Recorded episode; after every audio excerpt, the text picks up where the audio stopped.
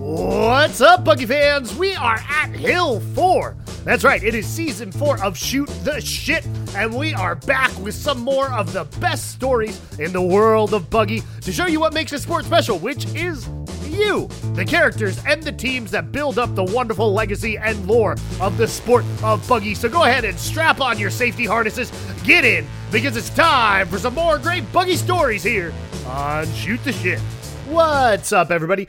Talking today about one of the most exciting, interesting teams of the past decade plus. That, of course, being Apex, uh, founded by a group of students from a residence hall, uh, the residence on Fifth. Who kind of really wanted to defy the odds and be like, yeah, we can start a buggy team.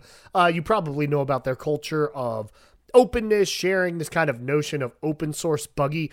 Uh, but there's a whole lot more interesting stuff we dig into here, going through the team's history, talking about establishing a culture how do you square that notion of openness versus growth trying to grow a buggy team become competitive?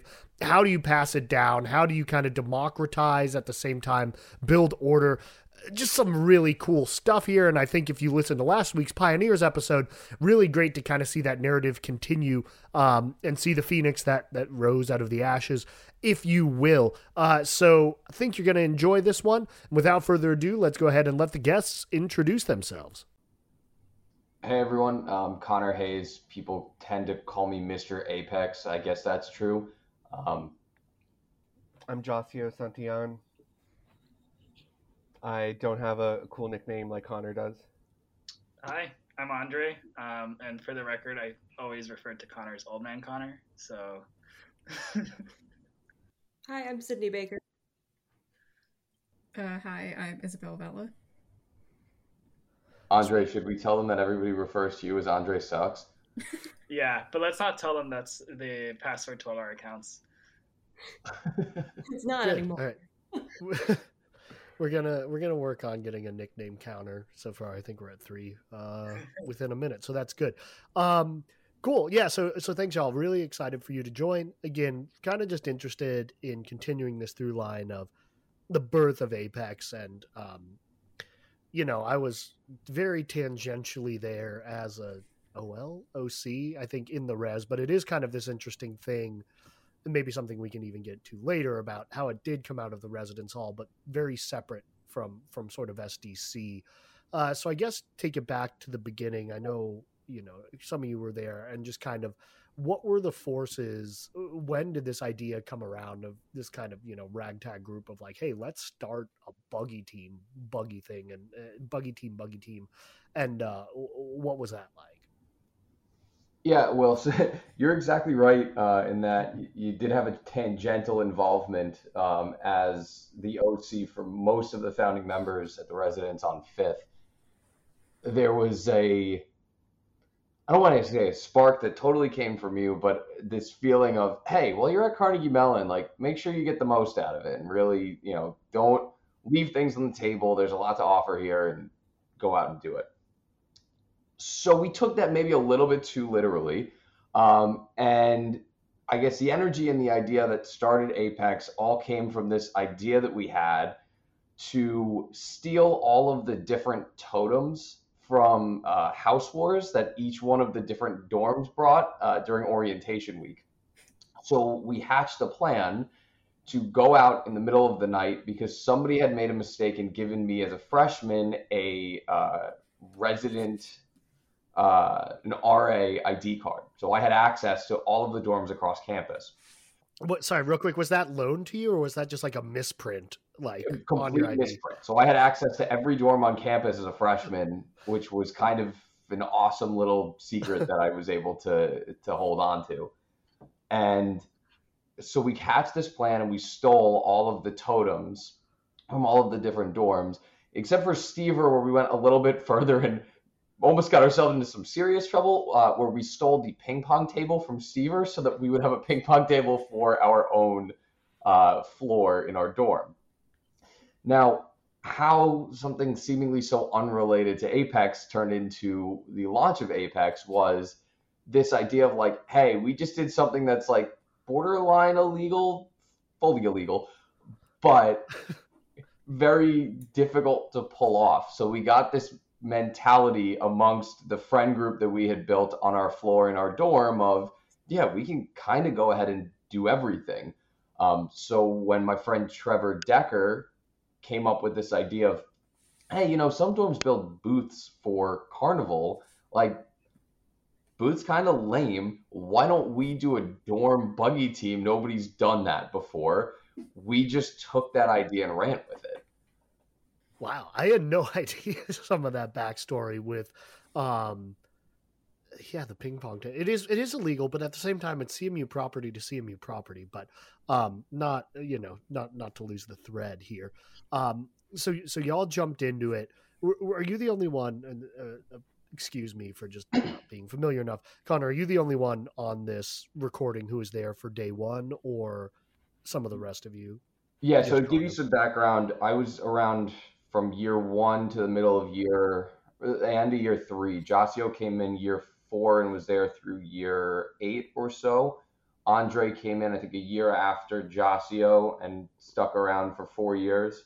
Sydney came in the last year that Andre was around, and then Isabel came in two years after Sydney and saw them through uh, last year when they got their highest finish ever. Sweet. All right. So we, we really run this, pan. and that's, was it 11 years now? Was it 2012, 2011? 2012 was our first race day. Yep. Wow. So 11 years this race day, which is awesome, and congratulations. This, this, will be the 12th race that Apex has. Well, would be the 12th race if we hadn't had COVID uh, that Apex would have participated in. Yeah. Right, right. Because well, we don't need to get into all of that. Um, but cool, right? So you get this, you get this kind of wild idea of like, hey, we can steal stuff, we can, uh, we can build a buggy team because that follows. Um, you know, we talked a little bit last week with Pioneers, and obviously y'all haven't heard that episode yet, but just sort of, you know, Ethan talking about passing that information off. But I'd love to kind of hear it from from your perspective, Connor. And um, you know, obviously it's a big concept building and making a buggy team. So kind of what were the things and the steps you kind of took to like actually play that out in that year one? Yeah, so I think idea one was just convincing people that we weren't crazy, that we could actually pull this thing off. Um, was the the most important part to actually get this off the ground. Um, it kept getting dropped in conversations of, "Hey, this would be really cool if we did it." I think everybody kind of laughed and went, "Ha ha ha ha!" And then I was like, "Oh no, like we're we're serious. We're gonna make this happen." So very early on, it was very small. It was me. It was Trevor. Um, my good friend uh, Alec Kirchman and uh, a handful of others were kind of floating around this idea and, and thinking about it. And then we started just drumming up more support, hosting kind of uh, information events, hosting events to see you know who might be interested in this.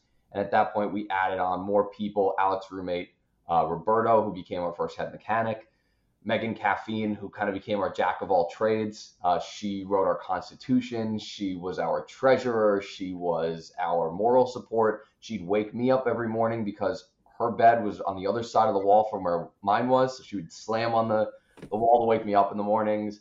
Um, Jackson Toth, uh, who ended up becoming uh, one of the real main reasons why we were actually able to build our early buggies from all this machining experience that he had and now, once we had this squad of people that were behind us, it was like, okay, now we need to actually turn this into a serious thing. Started putting together the idea, the concept, and then it was, all right, well, we have no money to build anything, we have nowhere to build anything, and we don't know how to build anything. So, how are we going to get across to this next step?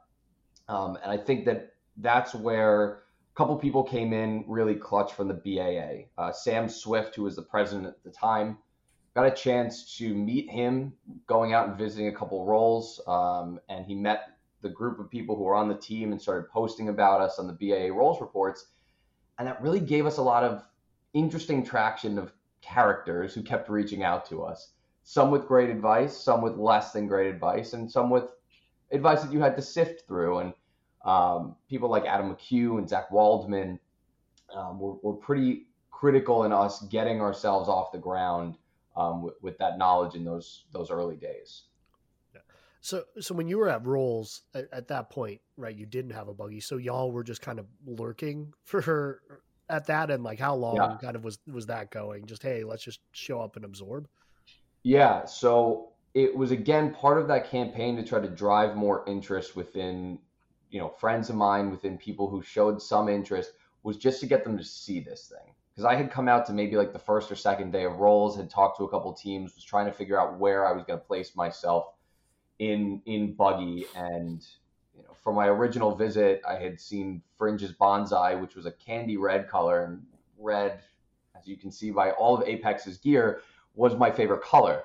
Um, so i was immediately drawn to them and said hey this is who i'm going to join uh, met their chairman at the time and uh, a guy named josh hickson we did not get along at first um, so we i was like ah, i really want to but this is not going to work out. And luckily, over the years, Josh and I have also become very, very close friends. Um, but there was definitely some blowups uh, between us, which maybe we can get into later. But um, he was a, a, key character actually in the end of Apex getting a buggy and getting onto the course. So um, once we had established the team and had been bringing people out and drawing up this energy, we had been in touch with a few people um, and Sam Swift had gotten us in touch with a gentleman named Zach Waldman.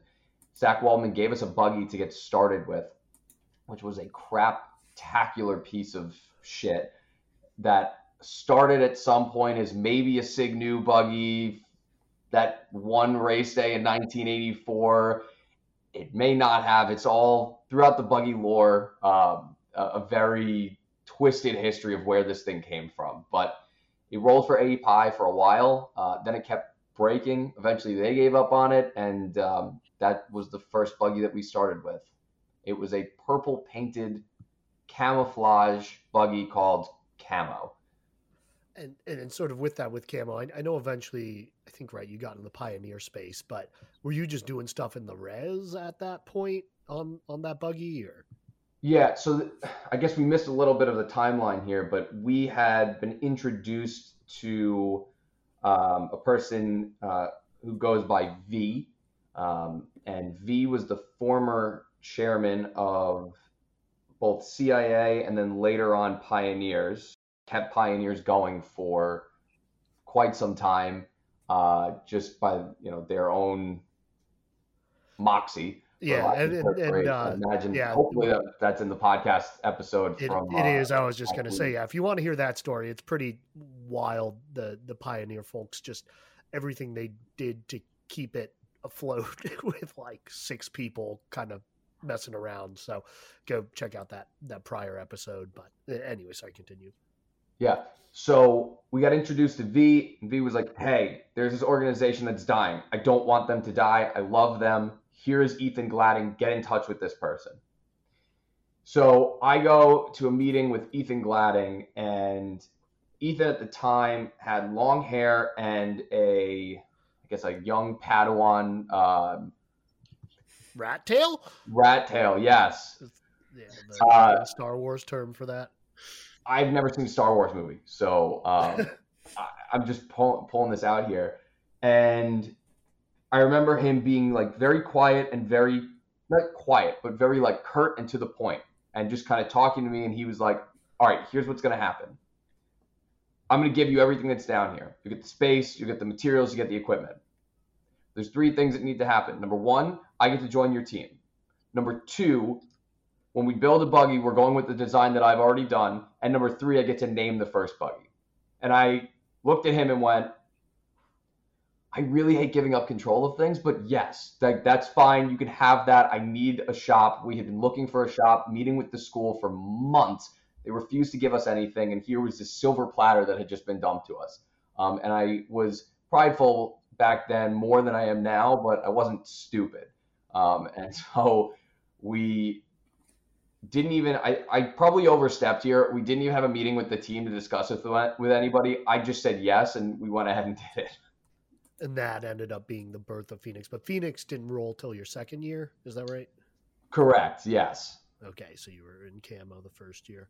Um, so I, I, think one thing that's kind of interesting, right, in, the, in these early days is right, you have this very enthusiastic people group of people in the dorm, and uh, I think you'll see these blips in buggy history where you know you can have a really enthusiastic group of people, and then very quickly it goes up in smoke when you lose those people. So I think part of it may be kind of like this open source philosophy of Apex, but I guess if some of the rest of y'all want to sort of chime in, you know, as things transition, like what was it like trying to build a culture that could sustain itself and kind of what maybe drew everybody else to Apex when you know it could have been just this flash in the pan with you know this one initial generation of people and then moving out of a dorm and stuff like that like how did you build up a culture and get that to sustain so I'm going to pass. I'm going to put Josio on the spot here because Josio was part of not quite our first wave of of recruits, um, but Josio was one of the people that got recruited kind of just after I had left, um, and was able to see what I think everybody refers to as the dark times of Apex, uh, where the team actually did almost succumb to exactly what you're talking about—a lack of of interest and uh, capabilities. Yeah, so I, uh, my freshman year in 2014, I already knew about Buggy before coming to CMU because I did um, the summer pre college program and everything. So I already knew that if I was going to CMU, I was going to join a Buggy team. So the first several like weeks of recruitment, I was like at Fuel and Fuddle, like every night of the week with a different team, you know, testing them all out. But um, what drew me to Apex is well, that year I was one of their only recruits. Yeah, did Greco join my year? Maybe one of two recruits that year. Um, but what drew me there is that they were, you know, small little team that were, were still kind of like figuring things out. And I just felt like, oh, I can be a very big part of this instead of I don't know. I guess uh, with the other teams, I felt like they were more established, and then this was something that I could explore and become a part of from very early on. Um, you know, have a lot of input, and I just like saw this team, and I was like, "Ooh, this will be mine. I want this," and that's what got me really excited. Um, I kind of liked the lack of structure Apex had, and I thought that was going to be really fun and I wanted to be a big part. And I think even in my head, then I was like, I want to run this team. This will be mine. Um, and then that's kind of what happened. Um, but yeah, I mean, just being such a small group, I was able to like from very early on play a really, really big part. Um, and that was great. And yeah, like, like Connor said, um, unknown to me at the time. We were in in the dark years of Apex, so tell the drama. People come for the drama. things were, things were a little messy. Um, Andre kind of caught the tail end of that the year after too, but we were having a lot of uh, exec issues, miscommunication, and there was kind of a divide between chairman and head mechanic. So we had uh, you know, head mechanic wanting to do one thing, chairman wanting to do another, chairman doing that thing anyway without the head mechanic knowing. There were like secret shop hours and you know factions within Apex. It was quite messy. Is is the one like is this involved in building a buggy or just just how the buggies are put together or like what I guess kind of is this if you want to get into it. Sure. Um, at that time, when I came in, Phoenix, you know, was already a buggy, already there, had raced before. Um, Ember was out of commission because it was unable to race the year before due to some base plate problems. So Ember was just kind of sitting in the shop shelved, and the head mechs were working on a new buggy, uh, which we called just Project Ignition. So we were kind of working on this new buggy and it was going really slowly. We weren't really making much progress. There was kind of a lack of organization, and the chairman, um, Nick, wanted to just scrap that and just get a buggy out and finish Ember and just replace the base plate and everything. And there was just a lot of tension there. So I didn't really know that these shop hours were secret. until while we were replacing Ember's base plate, Jackson, the head mechanic, came down the shop and is just like, "What the fuck is going on here?" And there's like a whole group, whole team is there working on this other buggy. Um, so it got kind of ugly, and I think at the time we kind of saw just like ends justify the means. Like we got a buggy out, that's all that matters. But it was it was not a nice time. It was it was pretty ugly. Um, but the following year, uh, I became assistant chairman, and I was kind of working a lot with Nick, and she was kind of getting me and Andre both ready to run Apex. Uh, me as chairman and Andre as head mechanic. And so she kind of had this sort of plan set up, and you know, without anybody, including us, knowing that's what she was working on. And even though it was a little sneaky from the start, it ended up working out. Right. Um, that was a big thing I wanted to change. Is we had a lot of like miscommunication and things just kind of happening without other people knowing. So I made it like a really big point to heavily document things. So we lost a lot of documentation uh, when I was starting to run Apex. We just I we kind of felt like I started from scratch because um, there was just kind of a big gap between the previous chairman just not being available, um, and we just kind of lost a lot of knowledge. So me and Andre kind of started from scratch. We got a new buggy out. Uh, I even did a little bit of rebranding my year. That was the first year we didn't have red T-shirts. I was just like, Apex is a mess right now. We're starting all over. Andre's got his gray Firefly T-shirt. Still sad about this one. Yeah, I was just like, you know what? We just need to start over. Um, even the the T-shirt before Firefly was a T-shirt Nick had just decided without voting, like this is our T-shirt, and then that was what was made.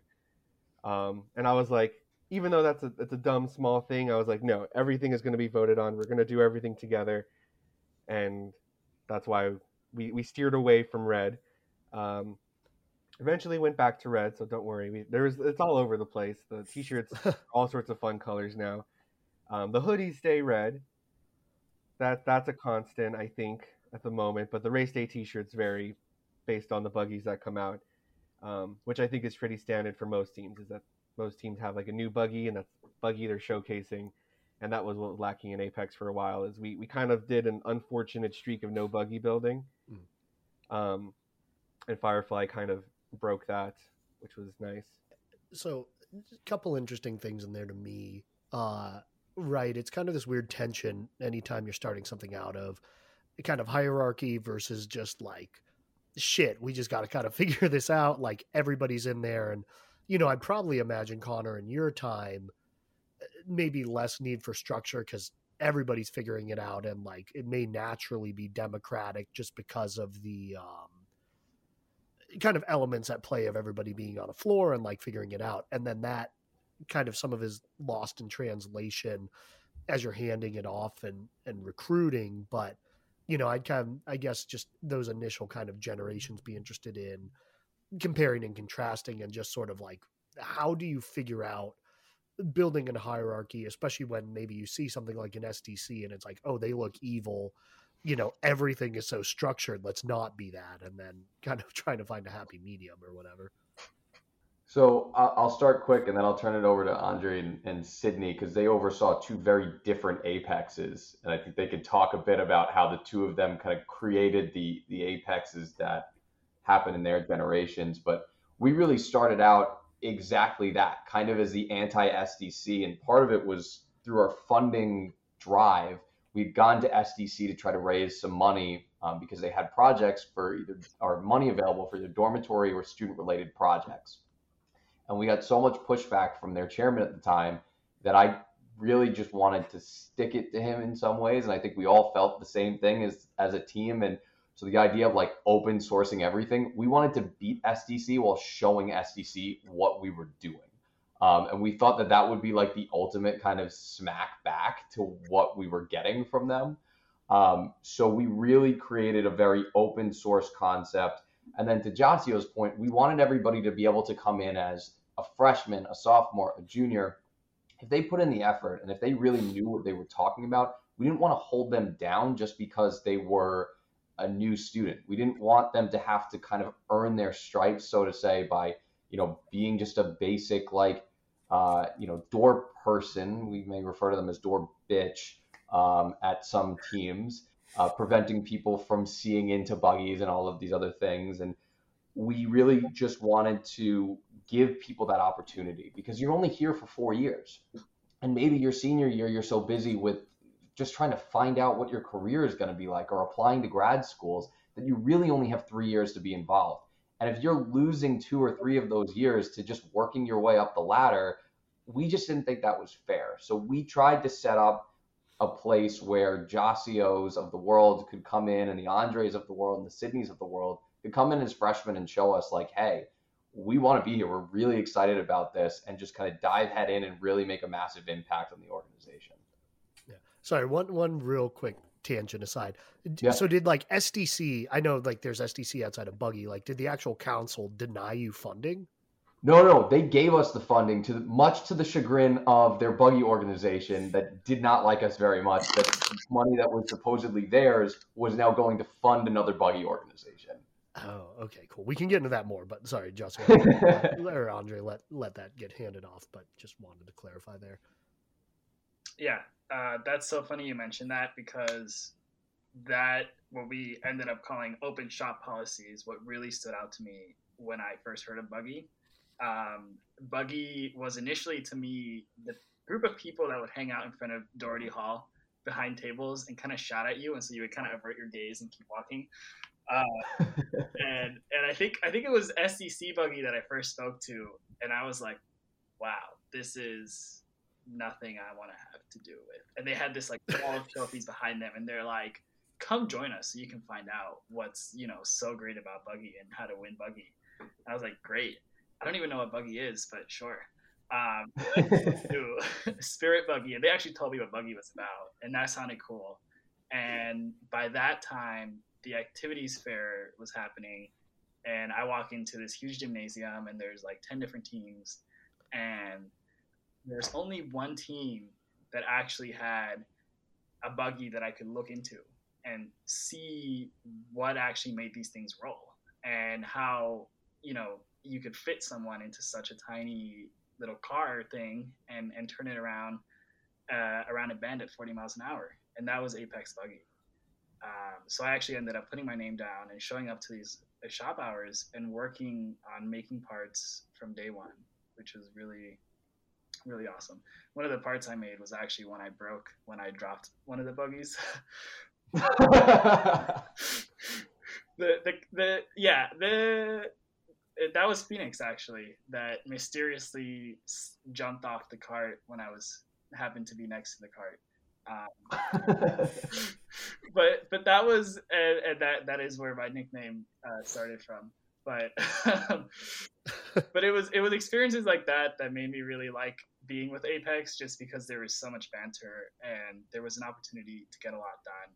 Um, and parts of Josio's story actually are hilarious because I didn't even know that stuff like that was happening, like the secret shop hours and the fact that I was to to become head mechanic was news to me. Um, I, I did want to help out more, and so I, I ran for assistant head mechanic, and then I get an email directly from Nick saying, "Hey, like some, you know, some people like threw your name around, and like why don't you jump jump in and accept the nomination for head mechanic? I I, I think that." uh, with some help, you could get a lot done. And I'm like, oh yeah, right. Like, there's no way I can like step over um, Chris's head or, or Zach, who's the assistant head mechanic. But I, I threw my name in the in the hat, and somehow that was the name that got pulled out at the end of that process. And so, like Josio mentioned, I had to jump in with almost no experience. All I'd done was build some parts for Project Ignition, replace some parts for Ember, replace the piece for the part that I broke on Phoenix, um, and and just you know between like sort of texting Nick, who was slowly but surely disappearing off off the grid, and ask her how many layers are we doing? Uh, what kind of carbon? Like, who are your suppliers? Like, where do I order this carbon fiber from? Where do I get Nomex from? Um, Nomex being a, a flame proof material, ironically, one of the factories burned down, and so then we had to figure out how to get a new supplier uh, because there was no Nomex to be found. So it's just one example of things we we had to to get going, and a, and a great example of how Apex having this sort of open shop policy and letting people jump in from year one really led to me learning a lot. Just trial by fire. Total tangent that I want to bring up. Um, Josio, can you explain to the people listening here um, what that fire uh, led to you guys doing and which buggy was created off of some of the Nomex that you ended up sourcing? I was just about to jump in with that. I was going to say, actually, that uh, factory fire actually kind of benefited us later. Um, so we, we did have to find new suppliers or find a supplier because a lot of the knowledge, like Nick was kind of grooming me and Andre for these roles, and then she disappeared. Mm-hmm. And uh, even though Nick did get stuff done, she kind of did it all on her own. And when she disappeared, we just lost everything. Everything. So me and Andre really just started from scratch. So like trying to find where to buy materials for buggies was a big thing, and also knowing how much of those materials you need. Um, so we found a supplier in Texas for Nomex, and uh, we were like, "How much Nomex do you need?" I left Andre in charge of choosing the amounts and everything, because uh, at that time I was also acting as treasurer because Nick, who was supposed to be treasurer, disappeared. So, and then my assistant chairman also disappeared. I was just half of exec for a good semester. Yeah, that was awesome. Um, so I let Andre have too much freedom because I, you know, trusted Andre as my head mechanic. Um, so he ordered Nomex like enough for like three buggies worth. Well, okay. Uh, I need to set the record straight here. We were supposed to build two buggies that year, which was um, five, ambitious. The the there was there was Project Ignition, which got scrapped pretty quickly. There was um, the project for Firefly, or the, the buggy that would become Firefly, and then there was the actual new buggy that we wanted to build, um, with a new with sort of a similar design to what Project Ignition had. Um, and so the idea was I was ordering supplies for two buggies. Uh, ultimately, I, I ended up buying enough for three, but because I what I was doing. But we bought enough supplies for two buggies so that we could build one simple one, like Phoenix, which was our only successful buggy, our only sturdy buggy. And I said, I want to learn everything about making that a buggy like that one, maybe half the weight, so that our pushers can actually pick up some speed on the uphills. Um, and then at the same time, try to come up with a design for a second buggy and get the ball rolling on that one. So whoever ends up uh, succeeding me the following year, which is me. I actually had I was head mechanic the next year as well. Um, could also carry that momentum and continue building the bike. Uh, but yeah, keep going with this story, Jessica. Go ahead. Yeah, so Andre got extra Nomex. yeah, summary of the story. He got extra, um, which is the core material for a lot of buggy teams. They'll have some kind of like cardboard esque like material like honeycomb material like the Nomex, or they'll use some kind of foam um, in between their carbon fiber layers and whatnot. And after you're letting out secrets, don't do it. I, I, hope these aren't secrets. Every team should know those things. Yeah. And uh, during chairman's meeting, um, Sigep asked like, "Hey, does anyone have Nomex? The factory burned down and we can't find any to build our buggy." um, and I was like, "Well, it just so happens, and um, we sold them at a incredibly nice price. I think we realized after I could have asked for a lot more. Um, and we, we sold them our extra Nomex, and I even went to their shop. We kind of helped them and talked about it. Um, that was another big thing my year is even though we were an open source team, and like Connor said, we, we kind of wanted to take the best things of other teams also. Um, the, the way that Nick kind of ran things is she was trying to just steal information from other teams and then just kind of hold on to it for us. And I think when I became chairman, I really opened it up to a lot of other teams. So we started collaborating and learning a lot from CIA, from Fringe, from SIGEP. Um, we helped PhiDelt get their start and build their buggy. I helped a lot with with Argo. Um, and even with SDC, we were on really good terms with SDC my year uh, because as a freshman, I was flagging on the shoot. And I think I told this story when we did the flagging episode on Shoot the Shit, but me and Joyce were who would later become SDC's chairman would flag together and like, you know, share their tarps for warmth and everything. And so I had good relationships with all the other teams and it worked out nicely. Um, but yeah, so we helped SIGEP out. Um, that buggy would later, the buggy they built with our Nomex was Beyonce, uh, which is just an iconic buggy, and I'm I'm really glad to have a small part of that. Mm. And uh, yeah, so oh, things that like crap that. Can Josio, come on. but it was, yeah, that, that was a really big part. Is I wanted to make sure that we were um, not just open source in what we do, just telling people what we do, but also that we were a collaborative team and we would work with other teams. And that was something very different. That was like I think the biggest shift from the dark ages to whatever recovery ages that we started to work with other teams uh, because we had to. We had to learn from them because we didn't know what we were doing. Um, yeah, that's our our Nomex story. Yeah. So thank you, thank you, Andre, for helping us foster these great partnerships with other teams. If you're ever wondering why the head mechanic never gets purchasing powers in Apex, it's because we almost ran out of funding. Uh, yeah, and maybe not to get on too much of a tangent, but you know, I do think the funding thing is interesting where, you know, some of these teams have such a deep alumni base and a lot of money can come from that. Or you're you're a Greek chapter and you have both an alumni base and just like dues and shit every year. So, you know, it's kind of like, you know, SDC gave some money, maybe student government, but uh, you know, was it BAA and and how did you go about that? Because money is such a important part of buggy for better for right, worse. Right. Essentially there's there's a build budget that each team gets. And I think our year was what, like four thousand uh, dollars, which is not enough to build a buggy. But that's that's what you get.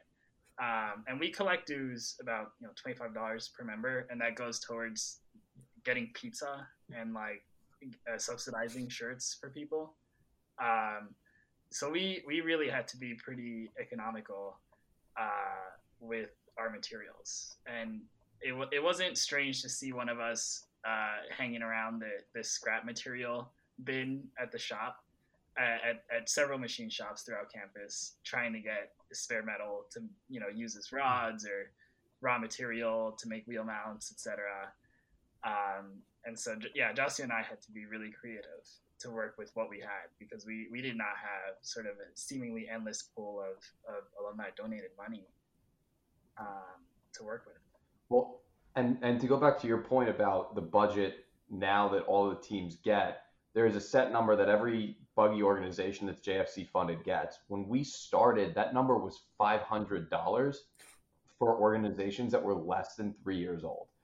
Um, and and somebody brought this up to me a couple of years ago that I completely forgot about. I did an interview with um, shit. What is the campus newspaper? Uh, the Tartan. The Tartan. The Tartan. Um, that I was quoted saying, "Yeah, five hundred dollars. We can't buy anything with that. Like they might as well not give us any money." Um, and it led to a years long conversation with StuGov and JFC, where we were able to come up with a much more fair funding structure. So now it's not based off of how many years you've been around everybody gets a flat rate based on the number of buggies that they roll um, up to a certain number. Um, and so, because we were able to put that in place, I think it's really allowed for a bit of a leveling of the playing field, where organizations like um, you know CIA that was still coming up but wasn't quite getting the alumni donation and funding that some other teams were, and obviously us with having no alumni except for um, Adam McHugh being our adopted wheel daddy at the time uh, showed up with a bag of wheels on race day and sometimes would give us some money. Um, that that was what we had to go off of, and, and I think us being able to negotiate that that process um, and work with the school to get a much more equitable funding structure has put into place now what you've seen in recent years of CIA winning some trophies, of Spirit being able to recover and win some Mm-hmm. trophies because for a long time, even a big organization like them, because of internal politics, their buggy team struggled with funding. And. Um, I think that these kind of methods really helped them. And they weren't the, the end all be all solving of why these teams got there. They, they put in a lot of work themselves and did a great job of, of fundraising their own money. But anytime you can get a, a much better baseline to start off of, I think it, it allows you to really be a lot more competitive. Yeah, that that was instrumental for us to to to have that baseline and and uh, as a starting fund for us to be able to fund, you know, repairing Phoenix and whatnot, um, and building Firefly. I think one of my favorite memories is when we were practicing uh, capes in the garage, sort of our brake testing, and one of our alumni, Calvin, who I don't even know how he knew we had we were there because we were communicating internally with with whatever group chat we had at the time that he was not in. But he kind of walked up to us and gave us. It's a very Calvin thing to do. Yeah. Like, Calvin. he just, he just kind of walks up to us and says, "Oh, nice buggy." Uh, hands us a check for fifty bucks because we were short on like aluminum, I think. Which also I don't know how he knew. I'm like, "Oh, thanks." um, and then we just carried on. It was just like, yeah, such an apex thing.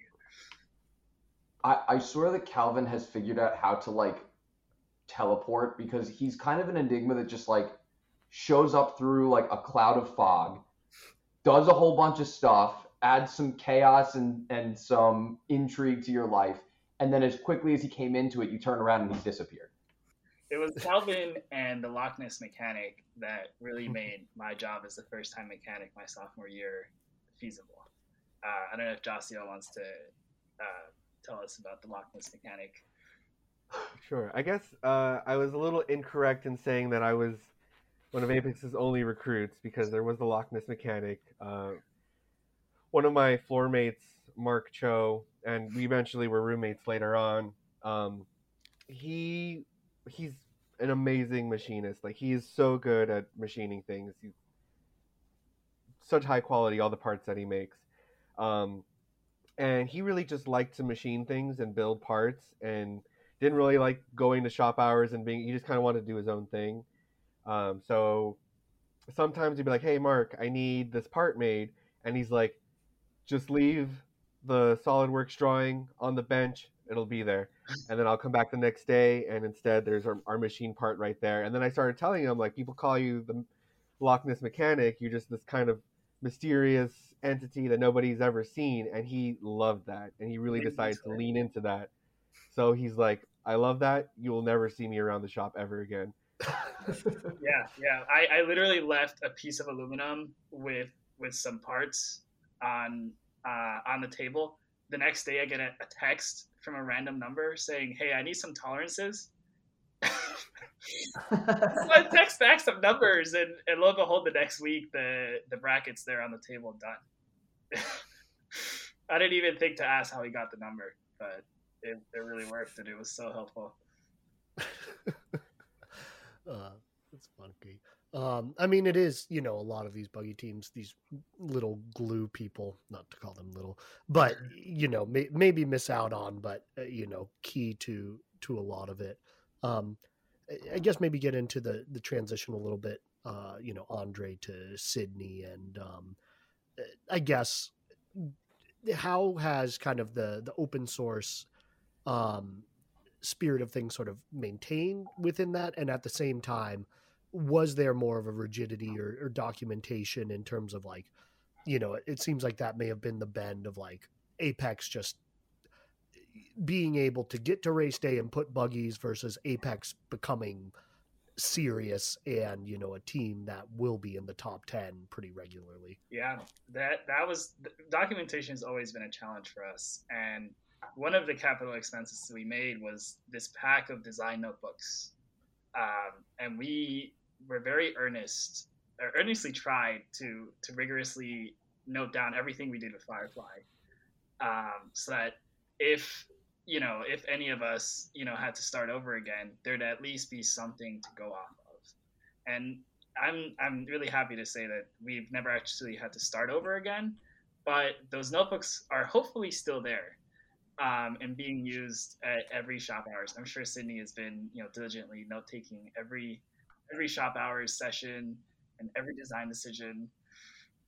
Um, somewhere. No comment. nonsense Google Docs. Google, that's um, even better, honestly. That's yeah.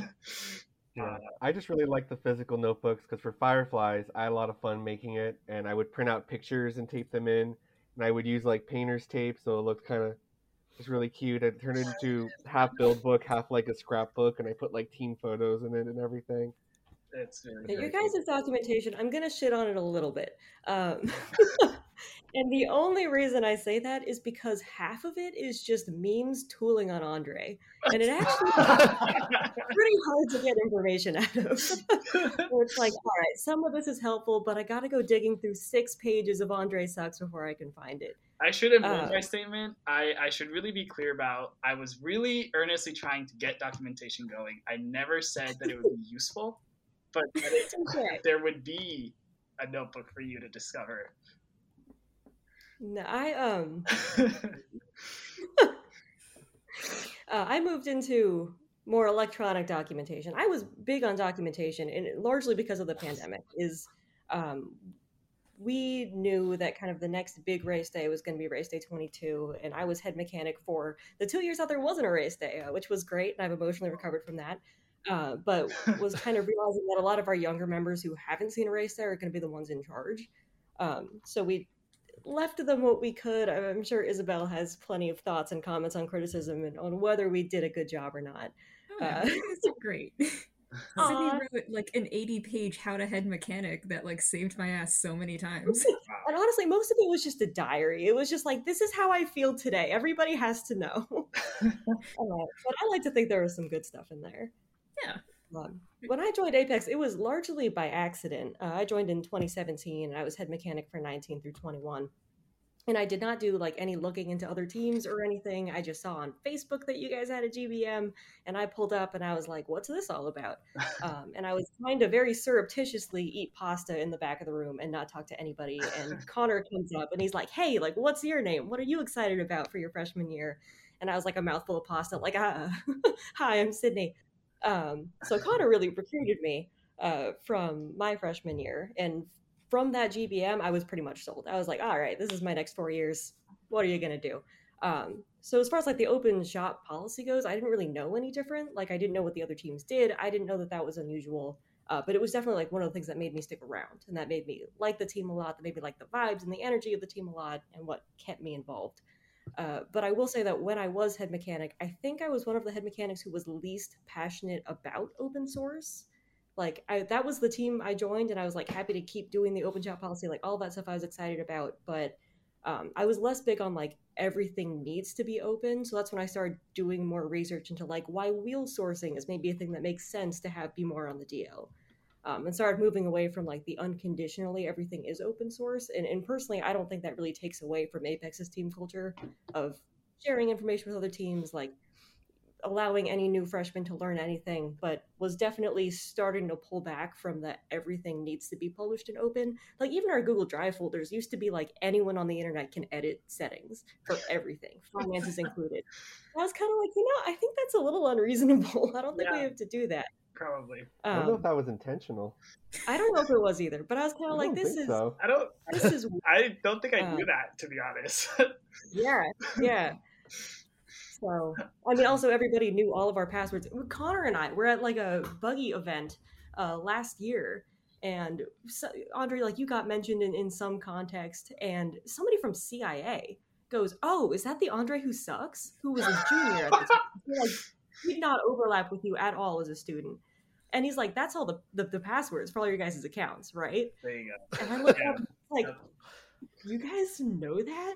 And immediately, that's probably immediately, how Calvin found us like, those times. Y'all, we need to change every password. Apparently, this is like record to state that the at the end of last year, after race day, we did go through and change every single password. Incredible. yeah, I'm not sure if everybody I think the Zello might still be Andre sucks, but everything else, like all the valuable stuff, is different. But yeah, yeah definitely try to, especially coming out of the pandemic, leave the next exec with something, even if it was an 80 page Sydney's diary and a Google Doc build book, something that you guys could build off of for the future. Mm-hmm.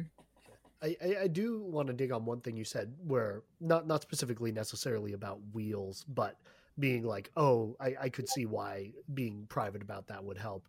Um, I guess curious, just like why. Um, maybe it's obvious, not necessarily to me, of like what I guess where the line is on like, okay, what should or shouldn't be shared and how that helps or gets away from a mission. Because you said you felt like it didn't change things. So um, I guess just curious digging a little bit into that. Yeah, I guess my opinion when I became head mechanic, I was really, I think, a pretty harsh 180 from Maxwell, the head mechanic before me. Um, he and I had had some disagreement on how the team should be run, how the build should go. We disagreed on pretty much everything. Um, and coming off of Solaris's build, I was bitter. Like I was a really bitter 19 year old. You know, I was like, this build was awful. Like it was really difficult. We had no money, we had no people. It was just so difficult to get momentum going on that build. And when I was head mechanic, I was all, you know, up in arms about it. I was like, this is going to be different. This is going to be better. Um, and really, what I didn't want to do was go into this not having a reason why things were the way they were, if, if that makes sense. So, like, if we were going to be open source, that's great, but let's make an informed decision about what is open source and what's not instead of flinging everything into the internet as anyone can edit this just because that's what we've always done. So if that's the decision we come to, fine, that's great. But let's like be able to stand behind it for a reason other than, yeah, but that's why we started, so we're going to keep doing it.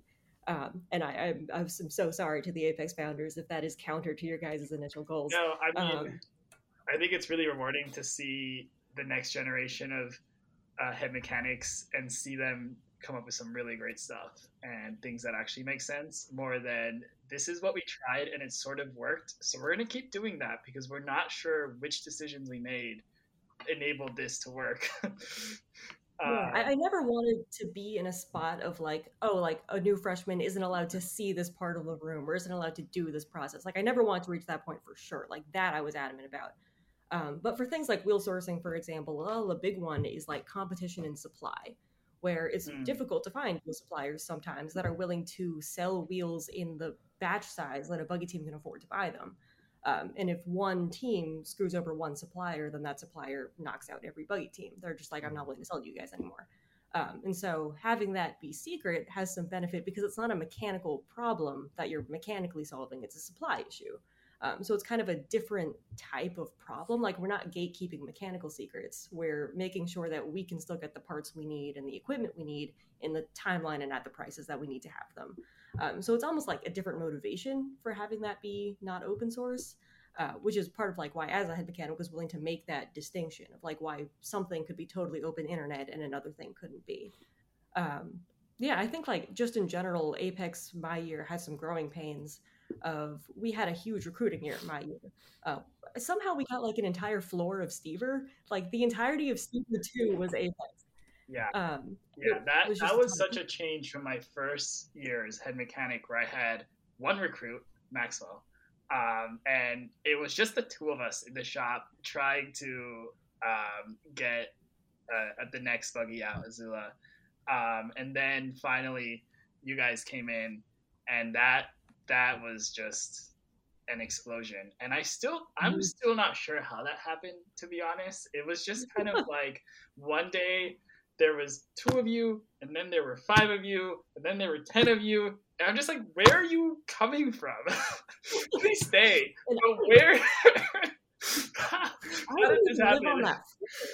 Um, I just showed up, and a bunch of people were there, and I was like, ah, yes, another group of confused-looking freshmen. Um, and they were like, oh yeah, we all live on Stever too. And I lived in Shirley. I was in like Oakland. Um, and they were like, yep, we all know each other and are best friends already from O Week. And I was like, oh, hi, I'm Sydney. um, and it was actually Vidya introduced me to everybody else on Stever too. She was like, you know, introduced me to everybody, like made sure I got involved. Like Vidya's super lovely. She was one like one of my first friends on Apex, really. Um, but Vidya never introduced herself. She introduced everyone who was around, but she never told her name. And seriously, Vidya and I were friends. It was not until the sign up sheet for October Kennywood that I saw her name on the sign up sheet and was like, thank God her name is Vidya. I can be done with this now. It was way too late to ask. wow. It's really funny you say that. Um, same with me. I didn't. Vidya's name was the last that I learned of all of you guys. It's like, oh, you're Sydney. Nice to meet you. This is Anna, and I'm like, um, yeah. So that was, I mean, a crazy recruiting year for us. We ended up with a bunch of people. Um, it was definitely me and Vidya from that year who were like really involved and stuck around. And when it came time to elect head mechanic, uh, for the next year, the, the, first year that I was head mechanic, Vidya and I had talked about this. Vidya was assistant head mechanic and was far more likely to win that election because she was assistant head mechanic. And she was pretty much like, I'm not going to be head mechanic without you. Like, you're running. Sorry. And she knew I wanted to be head mech. So I was like, okay. um, but we ended up running together. We were head mechanics together. And then the year after that, we were like, okay, like we need to at the time, head mechanic was kind of like a miscellaneous role of the team. Head mechanic did a lot, a lot of non mechanical stuff included. And so we said, okay, there's two rules now. And we made Vidya build lead and me head mechanic. And for the two of us, that didn't really change the role much, but it, we kind of wanted it down on paper in the Constitution that there was going to be two people with mechanical oversight, uh, kind of for the rest of Apex. And our big example thinking of that was like, we were like, Maxwell was an incredible build lead and Andre was an incredible head mechanic. And if they had been able to do that job together, if they had been the same year, if the timing had worked out, like that would have been great. How can we make that happen? Um, so we did some restructuring voodoo magic over the Constitution a little bit, but that's kind of what we wanted to see for XMech over the course of the next however many years. I don't know. That's uh, when I joined and I was chairman of Apex. We were so small. We had such few people. I I could not comprehend the need for a build lead and a head mechanic. Yeah. You know, I was used to just like three of us kind of doing everything. Um, so it was, I mean, that, that's a very, that makes so much sense. It just, it's something that wasn't an issue or would have even popped in my head. I couldn't imagine Apex having these types of issues later in the future. I was safety chairman when Sydney and Vidya and the whole Stever squad joined, and it was wild at Capes seeing all these people when capes was something we struggled to get more than like four people at. You know, we always had like the bare minimum, um, which was it was wild. It was a very different thing, yeah. and it's also funny that you say Connor helped recruit you, because um, when Connor was gone when when I was joining Apex and I'd only heard stories of Connor, and I was definitely afraid of Connor. I, would heard that Connor flipped the table during one of the meetings, and that was all I knew before he came to campus. And, and I actually, I was what? like, "Wow, you're such a nice guy. Where's Connor?" I, I you know, oh, that's you. Oh, all right. when I was a freshman and sophomore, I idolized Connor. I was like, Connor was the first person in 40 years to start a team. He's done all this stuff. He wasn't even an engineering major. Like, I thought Connor was the coolest guy. That's uh, wild. Sorry, Connor.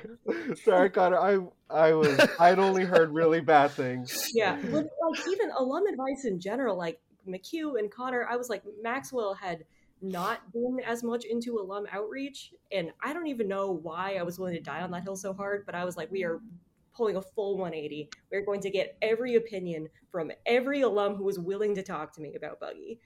Um, and obviously, Connor's always willing to talk about Buggy. So, did you flip yeah. the table? Yeah. So, um, table flip. I guess this story is coming out now. Um, it was sophomore year. We had a situation where a lot of people were going to the shop and working on things and doing things not necessarily without asking other people to be involved. And we were really excited to get this buggy built. Like we were getting close to getting Phoenix out rolling for the first time. And I kept trying to slow them down so that more people could be involved in the process because I was concerned about losing interest, especially amongst new members who just weren't as into it. Um, and in my stress of not knowing how to deal with all of this, I walked into a meeting one day and I said, New rule nobody's allowed to work in the shop after 8 p.m. ever to infinity and beyond. Like, you cannot do this anymore. And basically there was like an uprising of people being like absolutely not. You're not like you can't do this. We're gonna do whatever we want anyway. And then like people who were like new recruits are now in the middle of this drama between like the two sides, like yelling at each other. And in my frustration of just wanting to get everybody to listen to me and not knowing how to deal with my emotions as a totally not ready for college 18 year old, I screamed enough, flipped over a table, and that ended the conversation, but also very nearly ended my time as a member of Apex. Wow. I had to take a two week break from the team. Um, I had to apologize profusely to every single human being that I have ever interacted with in my entire life upon Apex and uh, somehow, by the miracle of God, was allowed to come back as uh, the Apex chairman after all of this, which I, I, don't know how anybody had the grace to grant me that sort of um, acceptance and that sort of like, hey, we get it. Like, you're going through a lot of shit. You're trying to do the right thing. We see that, but like, this was not okay. We're to give you a second chance. Like, I, I don't think now. Um, and, and this is not to like create like a culture war or anything, but like I think now people would see that as like, do you have like issues that you just really shouldn't be involved with this right now? And at the time, I probably should have stepped back. Um, but like really had a great group of people that genuinely were friends and like cared about me and you know were really friends that I, I, still keep to this day you know friends friends that i still talk to and and there are members of you know this conversation today and members of Apex that you know I hope I can continue to maintain those friendships until the day that I die. Wow. No, I mean, yeah, it's it's being 18, 19 involved in a lot of this stuff as, you know, intense it is it is and the the time commitment it's uh yeah, we all in in different forms and fashions, you know, have have kind of been there. Uh but, you know, to, Thank you for sharing that, I suppose. Yeah. Yeah. And and to pile on this a little bit, I think like as I got towards the end of my this happened my sophomore year, but at the end of my freshman year, there were a lot of incidents of things that I did that probably weren't like the smartest things to do. Um, and so similar to what Sydney did, where she effectively wrote a diary, I wrote this very dramatic story about the founding year of Apex that I don't think I ever quite finished, but I tried to like put this all down in writing and be like, this is what I have been feeling at this time. This is like the things that I did and very much didn't try to like cover up the shit that I did that was wrong. Like I wanted people to be able to look back in this in the future and say like, okay, here is like what was going on. This is what happened. Here is the whole story. You make your decision on what you think happened, who you think was in the right. I don't really care about that. I just want you to get from the moral of the story like when you are chairman, you are not dictator. You must listen to people. You must let people do their parts of the project because if you don't let people do their parts of the project, you end up having to do everything yourself. And that is never a successful situation. It ends up hurting the team, it ends up shrinking the team. And I think like as you can hear through these stories, um, you know, it was the people who kept trying to close things off and really take control of things just themselves doing it that put Apex into those bad situations. Mm-hmm. And then as we started focusing more on including people and creating a structure so that more people could be included, so there, there wasn't as much chaos in what Sydney and Isabel have been doing over the last couple of years, that's really started to build Apex into the strong team that it is now. Yeah, that's great. Yeah, I, I think I realized this head mechanic. The more I step back and let people do things, the the faster the project got underway. And i really i, I view my role as a mechanic as just ordering parts coming up with designs or even putting people in the room that that have the right the skill sets to be working with each other and just let them do their thing. Hmm. and then at the end of it we got a buggy out. Uh, and and yeah it's really great to see how much it's grown since then really cool stuff. Yeah, what it, exactly what Connor said about you know trying to do everything yourself, and it becomes a mess. That I think that's what happened with the chairman before me, Nick. And like also like Connor said, having you know new recruits in all of this drama, kind of caught in the middle. I definitely felt like a, you know, confused child of divorce between our head mechanic Jackson and our chairman Nick, and I did not want that to happen again. It's just uncomfortable for the new people. Sure, and it, it, you know the the turnover is always so tricky because because like a couple people mentioned right, it's just four years, and uh you know you can build so much, but in the same time, you know it can turn around quickly, and I think that maybe transitions nicely with Isabel, right, where Sydney had been putting a lot of stuff in, and you know talked about kind of the COVID year being a weird year of transition, but in another way maybe being an interesting opportunity for a fresh start. So, you know, Isabel, I'm curious for you, how much of like the Apex culture, you know, did you feel like you were inheriting versus kind of like what you're able to kind of build on your own and and obviously right last year was was one of Apex's best years uh you know if you look at the combined finish men's and and women's um you know pretty pretty good stuff there so I, I guess kind of what was that transition like for you taking over here and trying to keep this Apex legacy going, but at the same time, there's a lot of fresh stuff just kind of given what COVID did to Buggy. Yeah, I mean, like I joined Apex my freshman year, and it was like the fall semester immediately before COVID. So like I got a lot of like Sydney's version of open source and like what that means, and I don't think I like fully processed how open Apex really was until like my first rolls when I saw everyone like coming out intense and everything, and I was like, hey, we're just out here. Okay, that's interesting. Right. And like I ended up like really leaning into the open source and really enjoying that. And then with COVID, like we had I think I think like a single recruit that year because we were doing everything virtually and it was like one recruit Aviva who apparently joined because I thought she thought it was cool, which was weird. But like and then after that, like I was elected head mech. My friend Elena was elected um, build lead, and at the same time as COVID, um, all of the shops in East Campus Garage got renovated, and all of our stuff was moved out. So we had to also move back all of our stuff. So like the summer before my junior year, both like I was in Pittsburgh for the entire summer. Elena was there for like half the summer, and we kind of just like sat down and had a discussion about how we want to lead the team because we were like pretty much like two of the most involved people of our year and like two of the most involved people on the exec board that year. Like we kind of ended up having almost unilateral decision power as a result because like the only person on exec who had seen a race day before was amanda who was our head driver. Everyone else was a junior and had never seen a race day before. And me and elena were one of the few people who were on campus like our sophomore year so we were the only ones who were even a little bit involved with like rolls and stuff.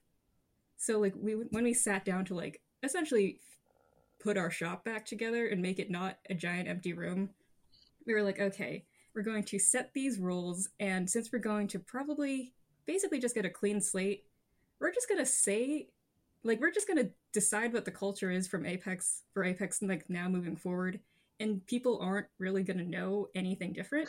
So like we still like set up with a very much open source. Um, people can come in, we can teach people whatever they want. Like even like we were helping with SIGEP a lot and ended up having like the SIGEX exhibition race, which was extremely wholesome. But we also like just decided to do a bunch of things with like the shop and how we do like even just shop organization. Where like my freshman year, the shop was not a mess, but also not the best thing in the world. We did our best. Then, it was yeah. yeah. It was like what you would expect from a bunch shop. of people spending a lot of time in a shop.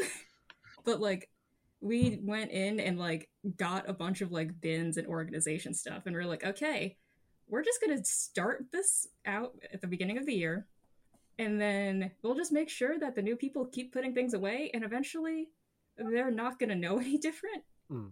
And that just it stayed like this year um, our head mech and build lead are two people who were recruited last year. And like they can't stand dust being in the shop and it is wild. I went in and people was dusting off a shelf and i was like girl you are fighting a losing battle. You know literally like elena was doing like she was making her mini buggy last year for a project and like she didn't vacuum up after she was sanding her mold and robert got pissed that that throws throws me back to walking into the shop and seeing the shelves in the back and immediately going back there and seeing saying what's this? And that's ah yes that's our mystery shelf. That is all this stuff we don't know where it goes or what it does. That's our Nomex shelf. And i mean it, it was a battle for me to even implement a safety goggles drawer. Um, summer after my sophomore year, I think Connor was there. Vidya and I were like, we're going to go through the entire shop. And anything that you can't tell me why this is useful in five seconds or less, I am throwing it away. oh, And Vidya and were like, Sydney, you can't do that. What are you doing? And I'm like, garbage. and the amount of stuff we cleaned out of that room was, I was like, is this Pioneers? They're like, probably. I'm like, good. It's trash now. Like, it was just random, rusty, broken nonsense that nobody knew where it was from. And the Pioneers used to do booth too. So it wasn't like old artifacts, it was like old nonsense. Where I was like, if you don't know what this is, it is going in the trash. Those are good times. Construction did it did that for us. Yep. We found a bucket of wood screws, and that was like the weirdest nonsense thing we had in the shop. And we ended up trading it with Fringe so that we could get a power drill, for, and they got the wood screws.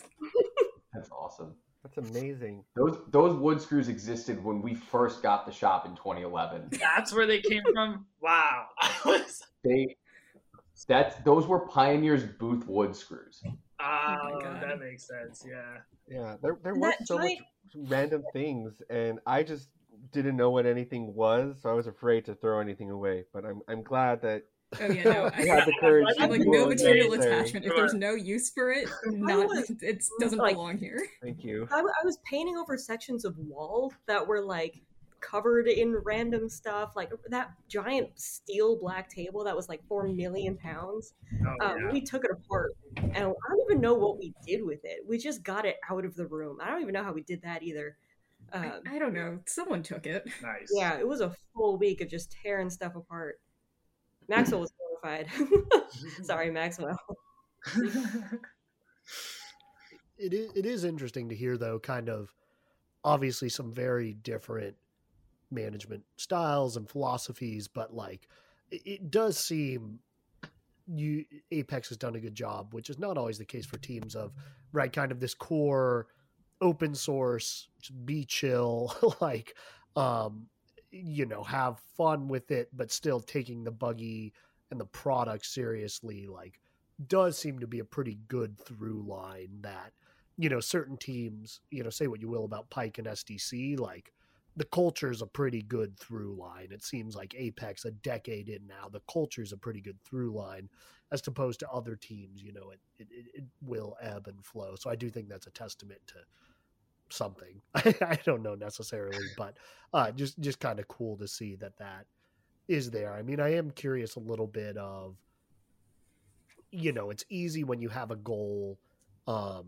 like let's we're just to build our first buggy. We're to build a buggy every year but now you know on the verge of competitiveness like eh, how will that culture shift? Or you know how does apex run themselves thinking okay now we're a more serious buggy org I mean, I will say that, like, for my year at least, just because we had the COVID year before and, like, we didn't really do a whole lot in terms of building, it was a lot of research. So we kind of, like, took a more research role when I was leading Apex, where it's like, Hmm. we're going to build a buggy. It doesn't have to be the best buggy, but we're going to learn a lot from it. So, like, that was kind of like my mantra that entire year of, like, we're going to learn a lot from making this buggy it's not going to be the fastest or the best bug in the world, but we're going to learn a lot from it. We're going to make sure that the people younger than us learn a lot from it and like can take that forward. And from what I'm seeing so far with like current build, that that's it's working. Wow, I love that. I I, really that- Yeah, I love that. That was one of the things I think I didn't do so well in in 2020. Really, is we had big plans, really ambitious goals. Uh, when we were building Molotov, that was not the buggy I wanted to build. It was like Phoenix 3.0, but I was kind of like, we've done Azula, Solaris, like we've gotten like we've we don't have enough like solid, sturdy, this can roll for a while buggies, and that's what Molotov was intended to be. Um, and so the buggy after that, when I knew I was going to be head mechanic for a second year, was Nova, and it was going to be a forward trike, and we had these new carbon processes in mind, and like Nova was like the buggy that I wanted to build. I was so excited for that buggy, and before Molotov was done, I was like, meeting with Vidya and Ryan, who was assistant head mechanic, and I was like, "Hey, for this next buggy, like, look into this process, look at all this stuff. I think we can do a forward trike. Like, I think we can pull all this off." Um, and they're like, "Hey, like, we even finished Molotov. Do you want to chill a little bit?" Um, but I was just so adamant that like that was going to be Apex. It was going to be Apex 10. Like, it was going to be the Apex buggy. Um, and then pandemic hit, and Molotov didn't even roll in that. What was that? Spring 2020. Um, and I was angry. I was like, we are not pulling back on these plans. Like full send. We are doing every change we had planned all at the same time now. Isabel Elena, good luck. Um, and in hindsight, you know, that was a terrible plan. And I'm sorry I stuck you guys with that. I really am. Uh, but it, it was kind of like race day 21 might happen. Race day 22 is definitely going to happen. And Buggy kind of turned from like, who can have the best Buggy team to like, who can team keep their team together the best while remote. And I was like, that we can do. Um, and so really tried to like keep buggy programming happening over a year and a half of remote, and that was not easy to do. but you know, that being said, you guys came out on the other side of the pandemic pretty well. Like especially for them to you guys to race as many teams as you did and not have a single DQ, it's pretty incredible. And Nova happened, so you know. Yeah, Nova happened, and I keep the DQ thing as like a point of pride that like every time I'm like, oh, this other team, no, we didn't DQ anything. They did. yep. Were were you one of the only multi-team teams to not DQ last year? Because I feel like I think we were the only multi-team really? team. Yeah, as a former you know sweepstakes member, that's what I was most proud about. And I was like, yes, thank you so much, Apex. Yeah, that uh, that tape review uh, from last year was gnarly. Uh, yeah, that was not a pretty year for DQs. Yeah. It was like eleven. I, I I probably have like the hard copy of the list on me. I I, I don't remember. Um, but you know, being sweepstakes the fifth year, I think everybody here knows I very much did not want to be sweepstakes. But oh my god, handing you guys that fourth place was absolutely fucking incredible. Like it, it kind of felt like everything that we've done over the last 10 years was worth it. Just like handing that to you guys in that four seconds that it took to give it to you. Um, yeah, one of one of the best moments of my buggy career. It was amazing you know, seeing like the final like leaderboard after like at the end of day one, we were like, we're we're there. That that's us. That's actually us. Right. The the craziest thing about last year too was, I I mean, you guys didn't even get like the most out of it, right? Like there was a missed shove on on hill two, and you guys made by far the least mistakes out of everybody. But like that probably cost you four seconds and maybe even a third place last year. Um, and then I don't know if you want to tell the story about what happened with the men's B team and, and how close it was oh, to not even rolling that team last year. Is that no? I, I like don't remember race day because I got like three hours of sleep. McHugh came up to me on hill one and just goes, "Where's Nova's steering?" And I'm like, "Oh yeah, I don't know." Yeah, Nova, our men's B team was the heat that got that started raining partway through, and there is a spin for Spirit, and as a hmm. result, our driver had to do. She's like fantastic. I honestly, so many kudos to her, but she had to do some maneuvering that resulted in our brakes breaking, like fully breaking. And we get back to this finish line, and I'm bringing her down to drops, and she's just going, Isabel, Isabel, I don't have brakes. We can't do this. I don't have brakes. And so like we look down i look at um, the assistant judge and he just goes okay you know what you're gonna do? This was weird circumstances. File a reroll request because this completely falls under reroll request. So in like the 40 minutes hour i don't know how long there was between the first like that heat and the reroll but elena who was our build lead and then harry who is current build lead basically entirely remade Nova's brakes. We dropped her before the heat and then again afterwards because we had to make sure that these actually worked. But like the brakes and the steering in general, because Nova's steering forward trike, we removed it to load the driver in. The steering went back on roughly 10 seconds before we put the hatch on to drop her. Like I was on the phone, like we were like we're watching the countdown. I was on the phone with Elena, like we need the steering now Harry like appears from somewhere and like I grab it, throw the steering on as quickly as possible, bring her to drops, drop her, and then we just go. it was no one breathed half an hour. There was a point where I was floating around the, the truck and they said five minutes, and I looked over, and the buggy had no steering. yeah, genuinely, it was 30 seconds out. I put this like I threw my phone nearly into like the little grate that was by our like I nearly lost my phone to the sewers because I just threw it, didn't think about it, the steering in, and then just ran. That's well, but you didn't get the DQ. Uh, yeah. So didn't get DQ, and Nova worked. Yeah, I love that. Um, it, it is cool though to see you know that quick of an ascension. Um, I, I guess you know as we get towards the end and kind of wrapping things up, like do you all have any predictions or thoughts on sort of the, the future of apex? Or it seems like obviously if you're on this podcast still pretty involved and still an org that's that's learning plenty um, but kind of what it what it will take to actually get maybe a top three on on men's or, or women's side and, and, and what the team is doing to get there. I think the biggest thing that i see with apex is they're finally starting to do the things and focus on the details that are going to inevitably make them competitive year in year out they're focused on the people and keeping the people around and growing and investing in their people um, which is huge. It's the number one thing in Buggy is being able to transfer knowledge down from year to year to year because the turnover is just so quick. Uh, it's the secret sauce for SDC is not wheels, it's not buggy technology, it's not any of that stuff. It is their utter and complete commitment to passing knowledge down from year to year to year. I wrote in the Buggy Diary in like 2019 that I thought Apex could get top three in 2022 and win by 2025, and I still believe that. When I was um, in Apex, I always kind of, I never, my goal was never to place. I think I was really just trying to get Apex to compete and like be together long enough to make it there.